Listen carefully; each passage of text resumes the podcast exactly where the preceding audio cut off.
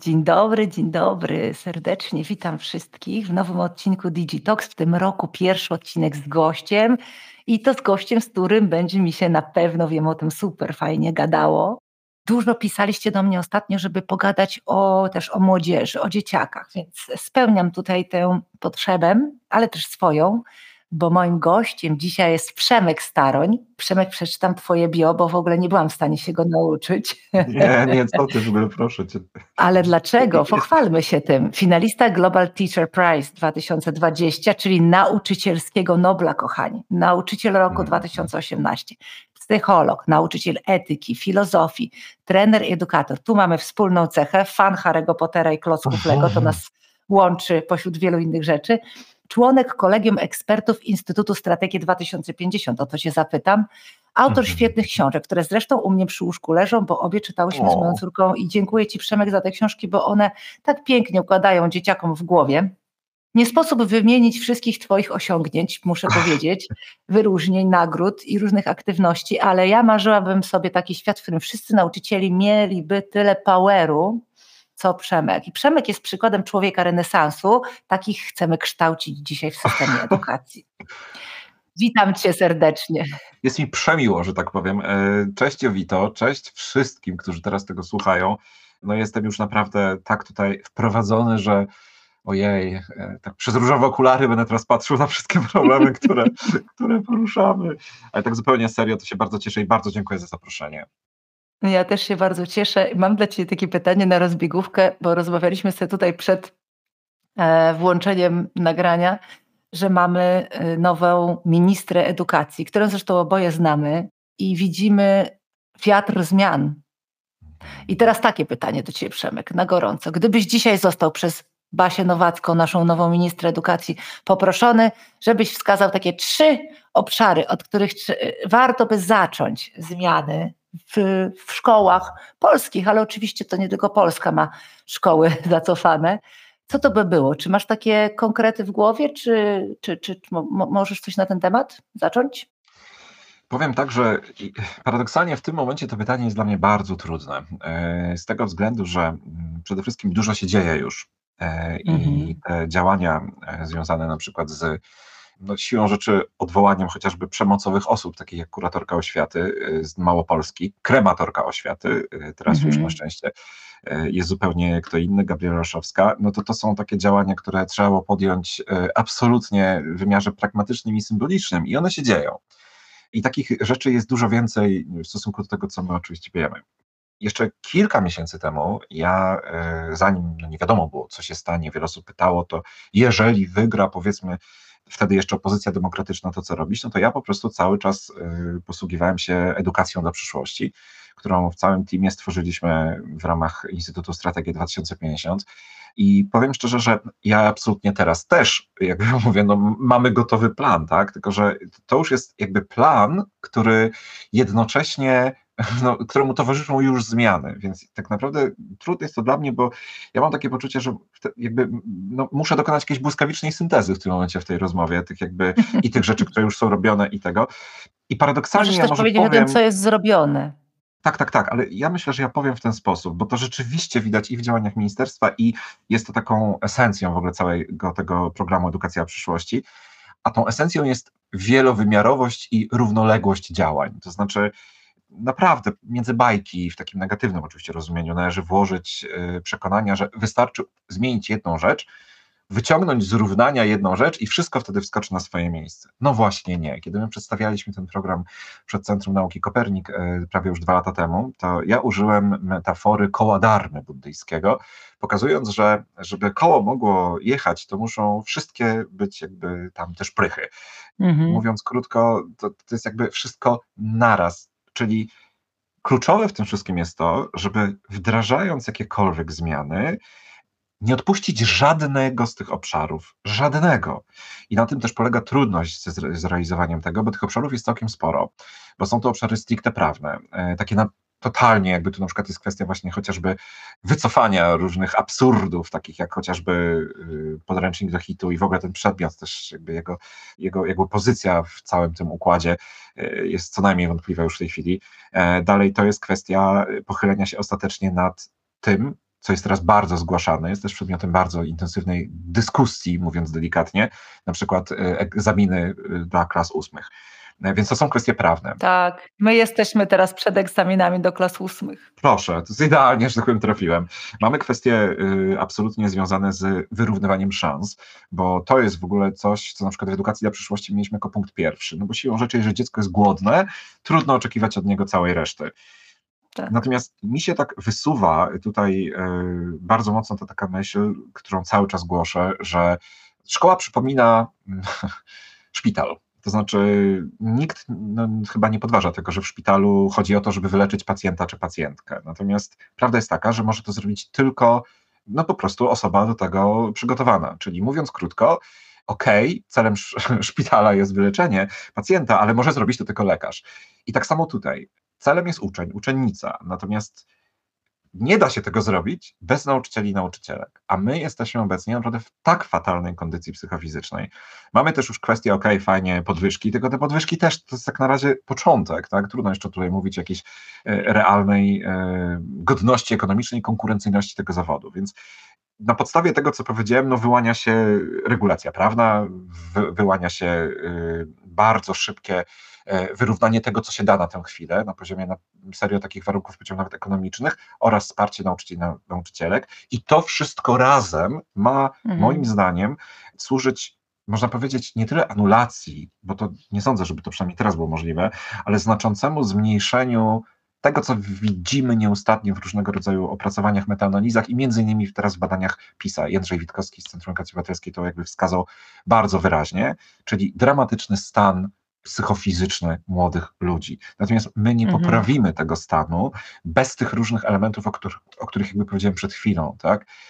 Czyli podsumowując, y, holistyczność, ale z takim bardzo jasnym celem. Celem, który brzmi, że celem są uczniowie i uczennice, natomiast bez nauczycieli i nauczycielek nie ma opcji, żeby w jakikolwiek sposób podwyższyć ich, można powiedzieć, w ogóle poziom dobrostanu. Nie wiem, czy ta odpowiedź jest wyczerpująca, pewnie nie i chyba nie będzie nigdy. Ale jest też to ciekawym punktem wyjścia do dalszej dyskusji. Byłam, e, wiesz co, w zeszłym roku na bardzo ciekawej konferencji EduTech Europe w Amsterdamie, e, mhm. na której rozmawialiśmy w obrębie właśnie Komisji Europejskiej i OECD o tym, e, Aha. jak wygląda właśnie zawód nauczyciela w różnych krajach w Europie. No i są dwa komponenty, które są ważne. Pierwszy to jest to, żebyśmy mogli być dumni z tego zawodu, a drugie to są finanse. I wyobraź sobie, że nauczyciele są tak fantastyczną grupą, że te finanse są na drugim miejscu. Bo rozmawialiśmy o Portugalii, była wiceminister edukacji Portugalii, zresztą wspaniała osoba, która mówiła, u nas średnia wieku nauczyciela to 55 lat, mamy najwyższe pensje dla nauczycieli w Europie, i to wcale tak bardzo dużo nie pomaga, bo wciąż młodzi ludzie nie garną się do zawodu nauczyciela. Natomiast w Skandynawii, gdzie teoretycznie pensje są wysokie, ale koszty życia są bardzo wysokie, więc relatywnie te pensje wcale nie są jakieś duże. W porównaniu z Portugalią są niższe. Jest po 3-4 osoby na jedno miejsce e, na e, pedagogikę, dlatego że ludzie chcą, bo ten zawód jest szanowany. Więc to są te dwa obszary. Dla mnie bardzo ciekawe spostrzeżenie. I myślę, Absolutnie. że to jest to, co dla mnie jest zaskakujące, to że dzisiaj w szkołach praktycznie nigdzie nie wprowadza się takiego e, przedmiotu jak dobrostan. Żeby młodzi ludzie uczyli się tego sami dla siebie, bo jedną rzeczą jest uzyskać wsparcie, kiedy jest źle, zewnętrzne, ale tak naprawdę najlepiej, jak jesteśmy samosterowalni. I jeżeli uczymy się, że to mi robi źle, a to mi robi dobrze, że na przykład, nie wiem, niezarządzanie glukozą, czyli jedzenie na przykład bardzo wielu słodyczy, to również ma coś wspólnego z moim stanem psychicznym dzisiaj, tak? A a głębokie oddychanie sprzyja temu, żebym był mniej zestresowany przed klasówką, to to są takie basiki, które każde tak. dziecko powinno ćwiczyć. Mhm. Oczywiście. No, mów proszę, proszę. Znaczy, nie, to jest super, co mówisz. Po pierwsze, a propos y, nauczycieli i nauczycielek, y, różnego typu badania y, są przeprowadzone, w których, z których jasno wynika, że nawet jeżeli ktoś zarabia na przykład bardzo dużo pieniędzy, ale zarabia najmniej w całym podmiocie, w całej firmie, organizacji, to wcale nie jest z tego powodu zadowolony, tak? Ten wątek jakby taki psychospołeczny jest tutaj fundamentalny i to jest właśnie bardzo, bardzo cenne, co, co tutaj wprowadziłaś, Jowito, bo sorry batory, ale no nie chodzi o same finanse. One są ważnym elementem tego wszystkiego, bo one też jakby, można powiedzieć, wzmacniają cały ten też poczucie prestiżu i tak dalej, ale to, to jest jakby tylko jedna strona medalu.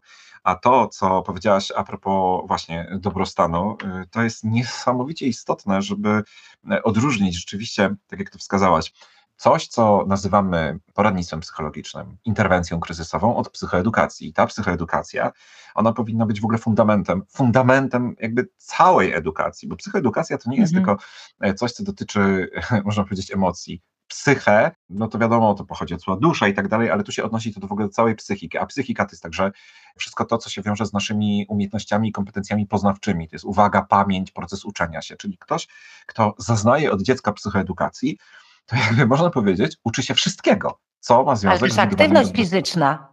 Oczywiście, dlatego też właśnie, ja pamiętam jak my e, w edukacji do przyszłości w tym projekcie wskazaliśmy e, jakby co można by zrobić, żeby nie dodawać przedmiotów, ale żeby umiejętnie je tak jakby e, inkorporować różne te obszary i jednocześnie budować na tym, co jest. I na przykład my doszliśmy do wniosku, przecież to można w ogóle zrobić już na tę chwilę, mając do dyspozycji lekcję biologii które po odpowiednim resecie naprawdę można by po prostu zrobić, e, że tak powiem, zajęciami wiedzy o człowieku i tak naprawdę przesunąć znacząco ten ciężar, ciężar, y, który teraz jest skupiony na uczeniu się, e, konieczności jakby uczenia się rzeczy kompletnie niepotrzebnych do rozumienia rzeczywistości, tego jak funkcjonuje życie, jak funkcjonuje biologia, ale właśnie żeby zrobić wszystko tak, aby jak najwięcej rozumieć te procesy, bo naprawdę serio, e, ja miałem biologiczne podstawy zachowania na psychologii i to oczywiście super, ale cały czas mam takie wrażenie, że wykuwanie na pamięć wszystkich drobnych elementów związanych z połączeniami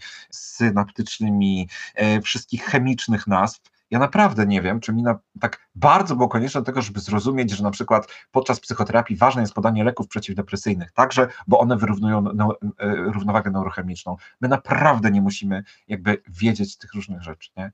Na serio, żeby rozumieć proces. Dokładnie, dokładnie. Zaczęliśmy trochę grzebać właśnie w, tutaj już y, widzę w podstawie programowej, to idźmy z tym dalej. Ciekawa jestem Twojego zdania w takim obszarze, bo ja jestem skupiona też na tym, żeby mówić y, rodzicom, że to, że nasze dziecko nie jest uzdolnione z matematyki, to nie znaczy, że przekreśla mu karierę na całe życie, a wbrew pozorom cała masa rodziców jest święcie o tym przekonana, że tylko nauki ścisłe, tylko matematyka na Boga ludzie, przecież w świecie, y, świat budują również filozofowie, a wręcz nawet przyznam bardziej, nie tylko inżynierowie, nie tylko matematycy, zwłaszcza teoretyczni. Świat potrzebuje obostron. No i ciekawy jest ten wątek poruszony też w tym raporcie Future of Jobs Światowego Forum e, mhm. Ekonomicznego. Nie wiem, czy miałeś okazję ten ostatni raport czytać, ale w nim jest pokazane 10 kompetencji, które będą rosły na znaczeniu mhm w rynku pracy w przeciągu najbliższych pięciu lat, czyli tak do 2027 roku. I nawet poczekaj, otworzę sobie to, żeby je dokładnie przeczytać, bo tam siedem z dziesięciu e, tych kompetencji to są kompetencje miękkie. To jest myślenie kreatywne, to jest ciekawość i umiejętność uczenia się przez całe życie, to jest stabilność, to jest taka e, umiejętność dostosowywania się, to jest motywacja i samostanowienie, ale też takie umiejętności samonaprawiania. Mhm. To są podstawy z tego zestawienia. I powiedz mi, jak ty się zapatrujesz na ten temat? To znaczy, co by tu e, dużo mówić, całe życie, jakby można powiedzieć, mam temu podporządkowane e, temu, żeby na różne sposoby prowadzić tę psychoedukację i też jakby ćwiczyć właśnie kompetencje miękkie. I czasami zastanawiam się, która z e, tych fraz, których używam, jest tutaj najważniejsza. Jedna z nich to na pewno taka, często się tego odnoszę, że te kompetencje miękkie, one są tak naprawdę kompetencjami najtwardszymi, bo na nich opiera się cała reszta. Bo w gruncie rzeczy to, y, że na przykład, dajmy na to, inżynier e, ogarnia sobie bardzo fajnie tworzenie prototypów, cokolwiek, no to dlaczego? Dlatego, że y, właśnie umie sobie taką na przykład pracę znaleźć, umie w niej wytrwać, umie szukać rozwiązań i tak dalej. My to traktujemy, że to są takie rzeczy oczywiste, natomiast no właśnie one nie są oczywiste. To, to, to jest coś, co bardzo wyraźnie leży u fundamentów wszystkiego. I druga rzecz, którą bardzo często powtarzam, jest taka, że tu nie chodzi o gradację czy rangowanie tych y, kompetencji, czy nauk, dyscyplin, tylko zrozumienie, że one wszystkie są ważne. Tak? Y, ja czasami nawet podaję taki przykład, e, jak wybucha wojna w Ukrainie, pytałem wielu odbiorców i odbiorczyń, mówię, słuchajcie, e, zobaczcie, że no, siłą rzeczy jednym z takich głównych wątków, który się pojawia e, w kontekście wojny zawsze, jest kwestia granicy, tak? że jakieś państwo narusza granicę państwa. A co to jest granica państwa? Dlaczego ludzie się o nią kłócą? Czy to jest coś, co wynika z równań mechaniki kwantowej albo z drugiej zasady termodynamiki? To jest wytwór człowieka. A nauki, które badają wytwory człowieka, to są nauki humanistyczne właśnie. Czyli mówiąc mhm. krótko, ludzie giną generalnie. Yy, no, no, my jesteśmy przerażeni, w ogóle no, wiemy wszystko, jak doświadczyliśmy tutaj chociażby wojny w Ukrainie i doświadczamy. I ja mówię, my to robimy nie tylko dlatego, że istnieją czołgi, ale w ogóle także dlatego, że ktoś wytyczył taką, a nie inną granicę i teraz ją podważa. I ja mówię, że po co to rozdzielać? I to, I to jest ważne. Ważne jest wszystko to, co się wiąże z, można powiedzieć, inżynierią na przykład, tak? Ważna jest obrona, broń, w ogóle broń, która, która jest i tak dalej, no chociażby te wszystkie zbiórki dla Ukrainy dobrze to pokazują ale równocześnie ważne jest wszystko to, co się wydaje takie miękkie. Wszystkie te w ogóle procesy, które też zachodzą, e, załóżmy, w różnych mm, ludziach, e, takich jak chociażby Władimir Putin. Ja to bardzo często mówię, że e, mhm. Władimir Putin czy Adolf Hitler to są ludzie, którzy w środku no, mają bardzo mocno rozjechane życie wewnętrzne. E, I gdyby ci ludzie, gdyby Władimir Putin e, w ciągu swojego życia nauczył się budować poczucie własnej wartości w sposób zdrowy, e, i tak samo gdyby Adolf Hitler nie miał tak niskiej samooceny, historia by się potoczyła inaczej. To jest ciekawe podejście. Prawda? To jest prewencja. To, jest prewencja, dokładnie tak. Tak jak zresztą często naprawdę wiele osób podkreśla, że żeby zakończyć wszystkie wojny na świecie, musimy zakończyć które dzieją się w naszych umysłach. Dalej, ludzie tacy jak na przykład Harari, czy tam ktokolwiek z takich wielkich wypowiadających się, czy my się z nimi bardziej czy mniej zgadzamy. Chodzi o to, że oni mówią jasno, nie niemalże jednym głosem. Najważniejsze jest właśnie to, Jowi, to co ty mówisz. To są te kompetencje, które wciąż wydają się znaczy wydają się, w sensie ludzie nazywają je miękkimi, ale może też warto pomyśleć o zmianie nazwy. Tak, ja też optowałam o tym wielokrotnie, bo miękkie znaczy słabsze, gorsze, takie tak. wiesz, mniej potrzebne, nie? A jest dokładnie tak. odwrotnie. To o tym mówi też Eszter Wójcicki, która mówi, że jak nie masz jakby poczucia własnej wartości i takiej siły własnej, własnego istnienia, to nic w życiu nie osiągniesz, chociażbyś był nie wiem jak utalentowany z wielu różnych obszarów. O tym bardzo fajnie też mówi Sir Ken Robinson we wszystkich swoich książkach, zresztą znany ci e, dobrze, bo wybitny ekspert, taki wielowątkowy. Tak, tak, mhm. tak. Myślę, że to, te podręczniki powinny być czymś, co w ogóle wszystkie ministerstwa edukacji na świecie powinny mieć wykute na pamięć, zanim się w ogóle zaczną brać do roboty.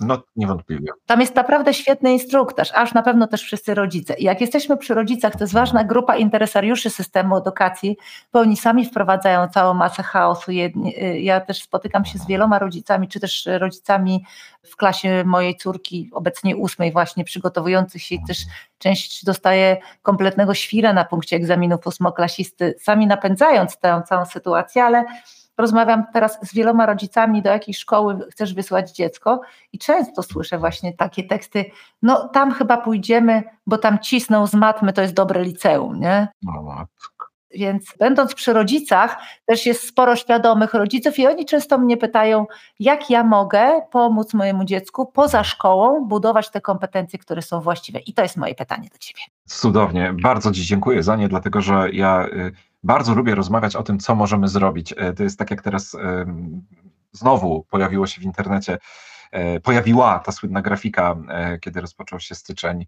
Jak myślisz, co przyniesie rok 2024? I ktoś odpowiada, myślę, że przyniesie kwiaty. Dlaczego? Dlaczego akurat kwiaty? No bo właśnie sadzę kwiaty.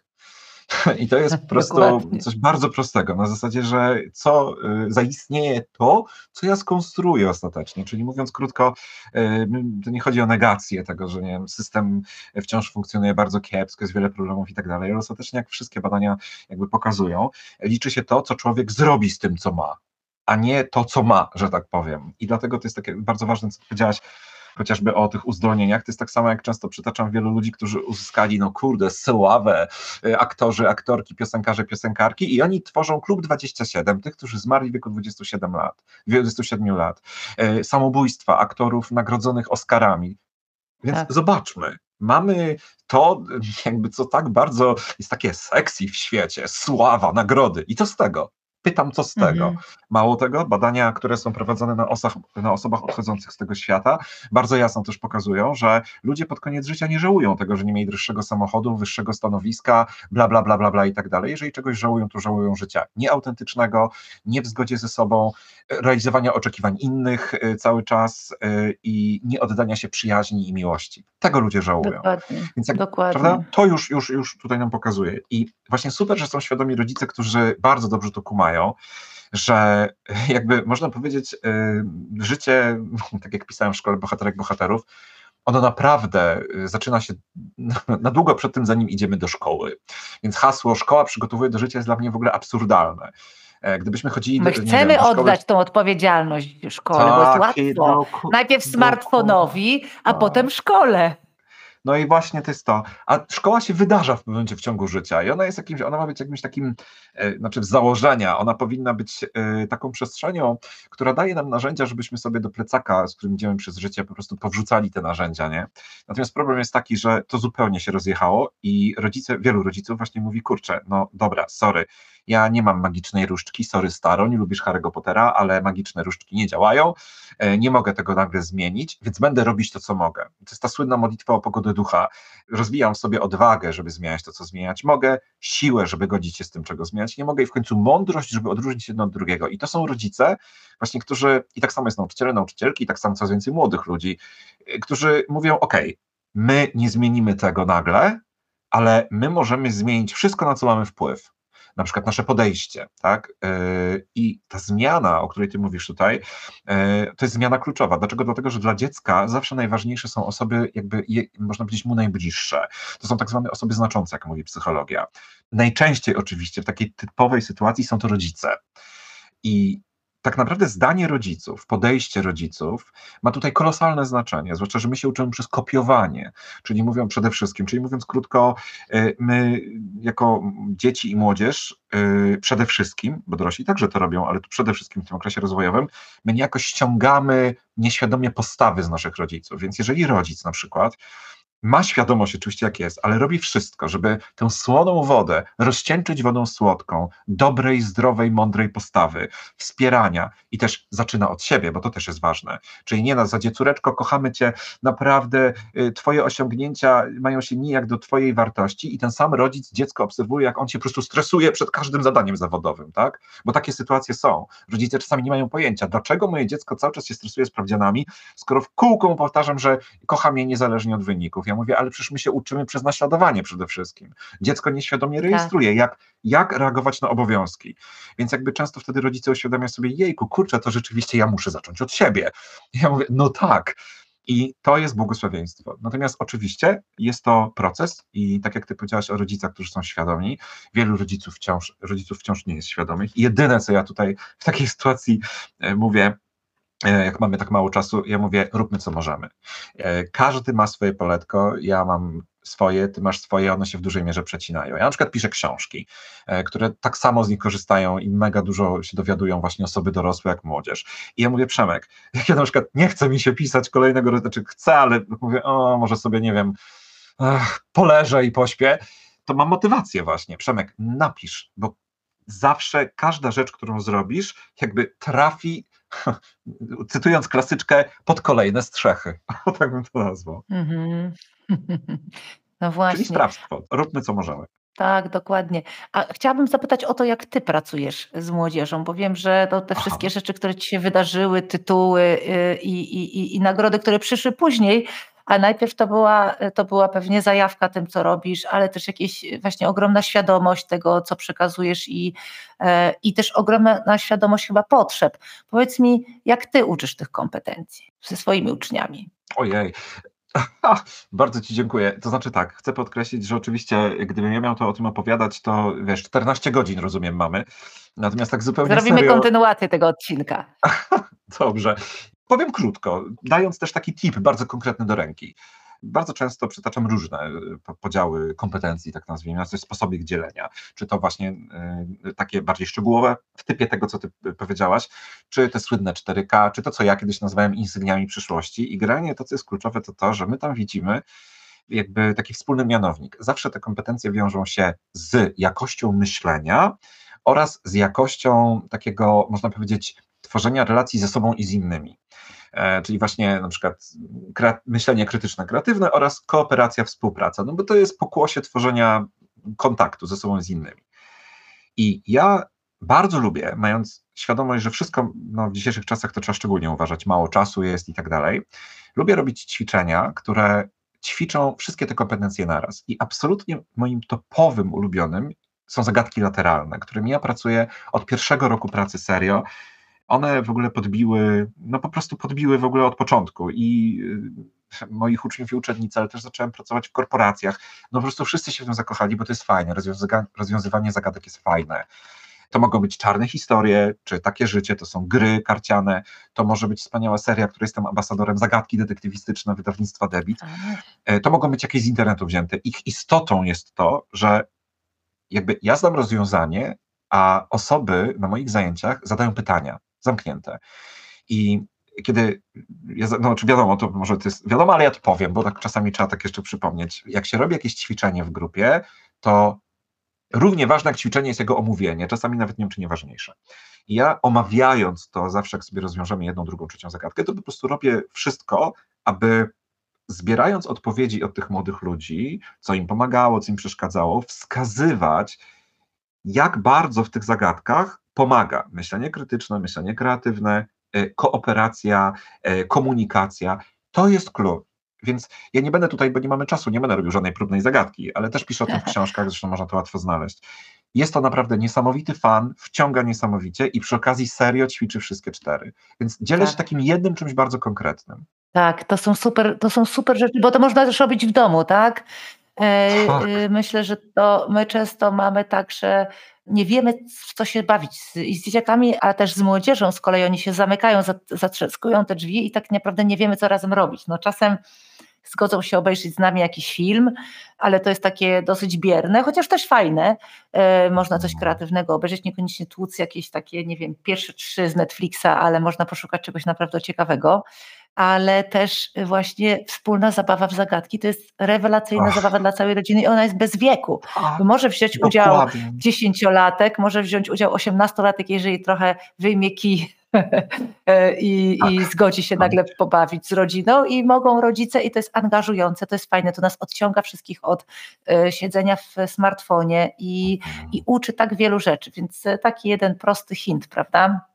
Prosta wskazówka. No oczywiście, super, że powiedziałaś o tym, że właśnie wielopokoleniowo, że tak powiem, bo y, ta potrzeba edukacji wśród dorosłych, ja czasami nawet mówię, że jest większa niż, y, bo edukacja jest czymś dużo szerszym niż szkolnictwo i mam wrażenie, że e, gdyby na przykład zrobić tak, żeby wyedukować dorosłych, to y, reforma szkolnictwa byłaby pikusiem, o tak bym to nazwał, więc to jest tak. świetne, że to podkreśliłaś. My się wtedy wszyscy uczymy, dorośli, dzieci, wszyscy uczestnicy, jakby ćwiczymy te kompetencje przyszłości po prostu na żywym organizmie i tak takim i to jeszcze dzia to działa, to jest fajne.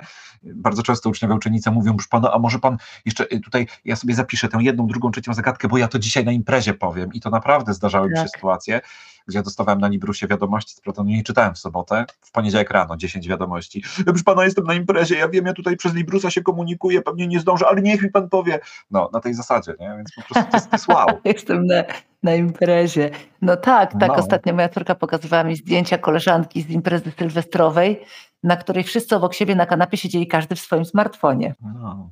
No, no i Polecamy gry. To jest dokładnie to I, i dlatego ja na przykład bardzo często jak słyszę o tych smartfonach, to ja cały czas oczywiście mówię, jakby, jakby zaczniemy widzieć różne zjawiska, tak jak na przykład korzystanie ze smartfonów, takie powiedzmy przesadne, jako objaw, mhm. dużo rzeczy się zmienia, bo tak naprawdę yy, no ja dużo się na ten temat wypowiadam i po prostu podkreślam, że jakby jak ktoś chce na przykład no to zna, znam takie sytuacje cały czas, że się zabiera telefony komórkowe, e, na przykład w klasie, to ja zawsze mówię to tak, jakbyście, ktoś ma gorączkę i chciał sobie zmierzyć termometrem i zabierasz mu termometr. To jest troszeczkę tak. Mhm. Jakby nie mhm. walcz z termometrem. Nie mhm. walcz z tym termometrem, bo problemem jest gorączka. Zajmij się gorączką, przyczyną tej gorączki. I to jest klucz. I tutaj świetnie to pokazałaś właśnie. Dzieci, które siedzą i siedzą w smartfonach tak po prostu, one się tam nudzą, one też się boją być może nawiązać kontakt i tak dalej. Więc daj im coś, co po prostu siłą rzeczy zajmie, w naturalny sposób zintegruje, bo tego typu rzeczy one integrują w zupełnie naturalny sposób i voilà, no. Tak, i pamiętajmy, że dzieci również jadły, zanim nie było smartfonów, jakoś udawało się je nakarmić. Dzieci również rozbawiały, żyły, e, zajmowały się sobą, a nawet czasem się nudziły, a nuda też jest bardzo ważnym elementem budowania kompetencji przyszłości, tak. bo z nudy wychodzą pomysły, kreacja, koncepty. Jak się czyta biografię, ja bardzo lubię biografię e, różnych sławnych ludzi, większość z nich miała strasznie nudne dzieciństwo. Mhm. Po prostu coś sobie tam wymyśliła. Wymyśliła sobie, jeden sobie zrobił gitarę, drugi sobie zaczął coś patykiem grzebać w ziemi. My nie grzebiemy patykiem w ziemi, bo świat w naszych smartfonach jest tak nieprawdopodobnie ciekawy, a poza tym rodzice cieszą się, jak dziecko nie wychodzi na dwór, bo jest, nie jest niebezpiecznie też. Tak, i to jest właśnie to, że my y, trochę, jakby to powiedzieć, brakuje mi takiego dobrego słowa, chyba najlepszym jest słowo deifikacja, e, bo słowo to mhm. znaczy y, ubóstwienie. My dokonaliśmy jakiejś takiej deifikacji bezpieczeństwa mhm. i to jest bardzo problematyczne na poziomie właśnie zdrowia psychicznego, gdyż bardzo wiele różnych e, problemów bierze się właśnie jakby z takiego wyindukowanego lęku. E, mówiąc krótko, y, ja to, żeby to było jasne, to, to nie jest w żaden sposób jakaś nie wiem, krytyka teraz rodziców, nie, nie, ja tylko mówię o pewnym zjawisku, mówię zjawisku, o pewnym zachowaniu, które super byłoby modyfikować. Jest to takie podejście na przykład, słuchaj, proszę cię, wróć przed tą, bo ja się będę nerwować, bądź ostrożny. To jest cały mhm. czas mhm. wysyłanie takiego sygnału, że świat jest pełen niebezpieczeństw, te niebezpieczeństwa są bardzo poważne i uwaga, to jest akcentowanie ostrożności, czyli jakby nie twojej siły, tylko tego, że ty musisz się uchronić przed tym, co niebezpieczne. Ja bardzo lubię takie zdanie. Zamiast mówić dziecku bądź ostrożne, mów bądź dzielne. O, tak, jest kluczowe. Słuchaj, ojej. cokolwiek będziesz robił, nie? Prawda? Jakie to jest ważne. No, słuchaj, tak. na tym zakończymy. Ten wątek, Spoko. bo jest bardzo fajny. Bardzo Ci dziękuję, Przemek. Myślę, że jakąś taką fajną pigułeczkę zrobimy. Będziemy kontynuować, bo ja chciałabym zrobić może taką trochę serię mhm żebyśmy sobie o tym pogadali jeszcze pewnie może ze dwa razy, ale na dzisiaj wydaje mi się, że jest cała masa ciekawych rzeczy, które sobie może ktoś wziąć od ministra edukacji do rodzica przez nauczyciela. Ja chcę powiedzieć, Jowito, że bardzo się cieszę z Twojego podejścia. Uważam, że właśnie, nie po, znaczy, że po prostu małe dawki inspiracji są często dużo lepiej działające niż zawalenie nimi. Po drugie, od tak. dawna właśnie się znamy, i jest między nami niesamowita chemia, tak czuję i myślę, że po prostu to jest jakby naturalne, że będziemy dalej gadać, więc jeżeli komuś ta rozmowa spodobała, to tak, niewątpliwie będzie ciąg dalszy. Tak, dawajcie znać, tak. Wiele osób mi mówi, że nie jest w stanie na przykład słuchać podcastów powyżej 30 minut, bo nie mają na to czasu, a że ja mam 30-minutowych sporo odcinków, to są wdzięczni, że są w stanie na to wyszukać czas. Także kończymy na dzisiaj, kończymy z niedosytem, lepszy jest niż przesyt, na jedzeni o 80%. Dziękuję Ci bardzo, Przemek. Życzę Ci miłej reszty tygodnia i wracamy, że tak powiem, jeszcze w kolejnych odsłonach. Do zobaczenia i do usłyszenia wszystkim. Do zobaczenia i usłyszenia wszystkim, dokładnie.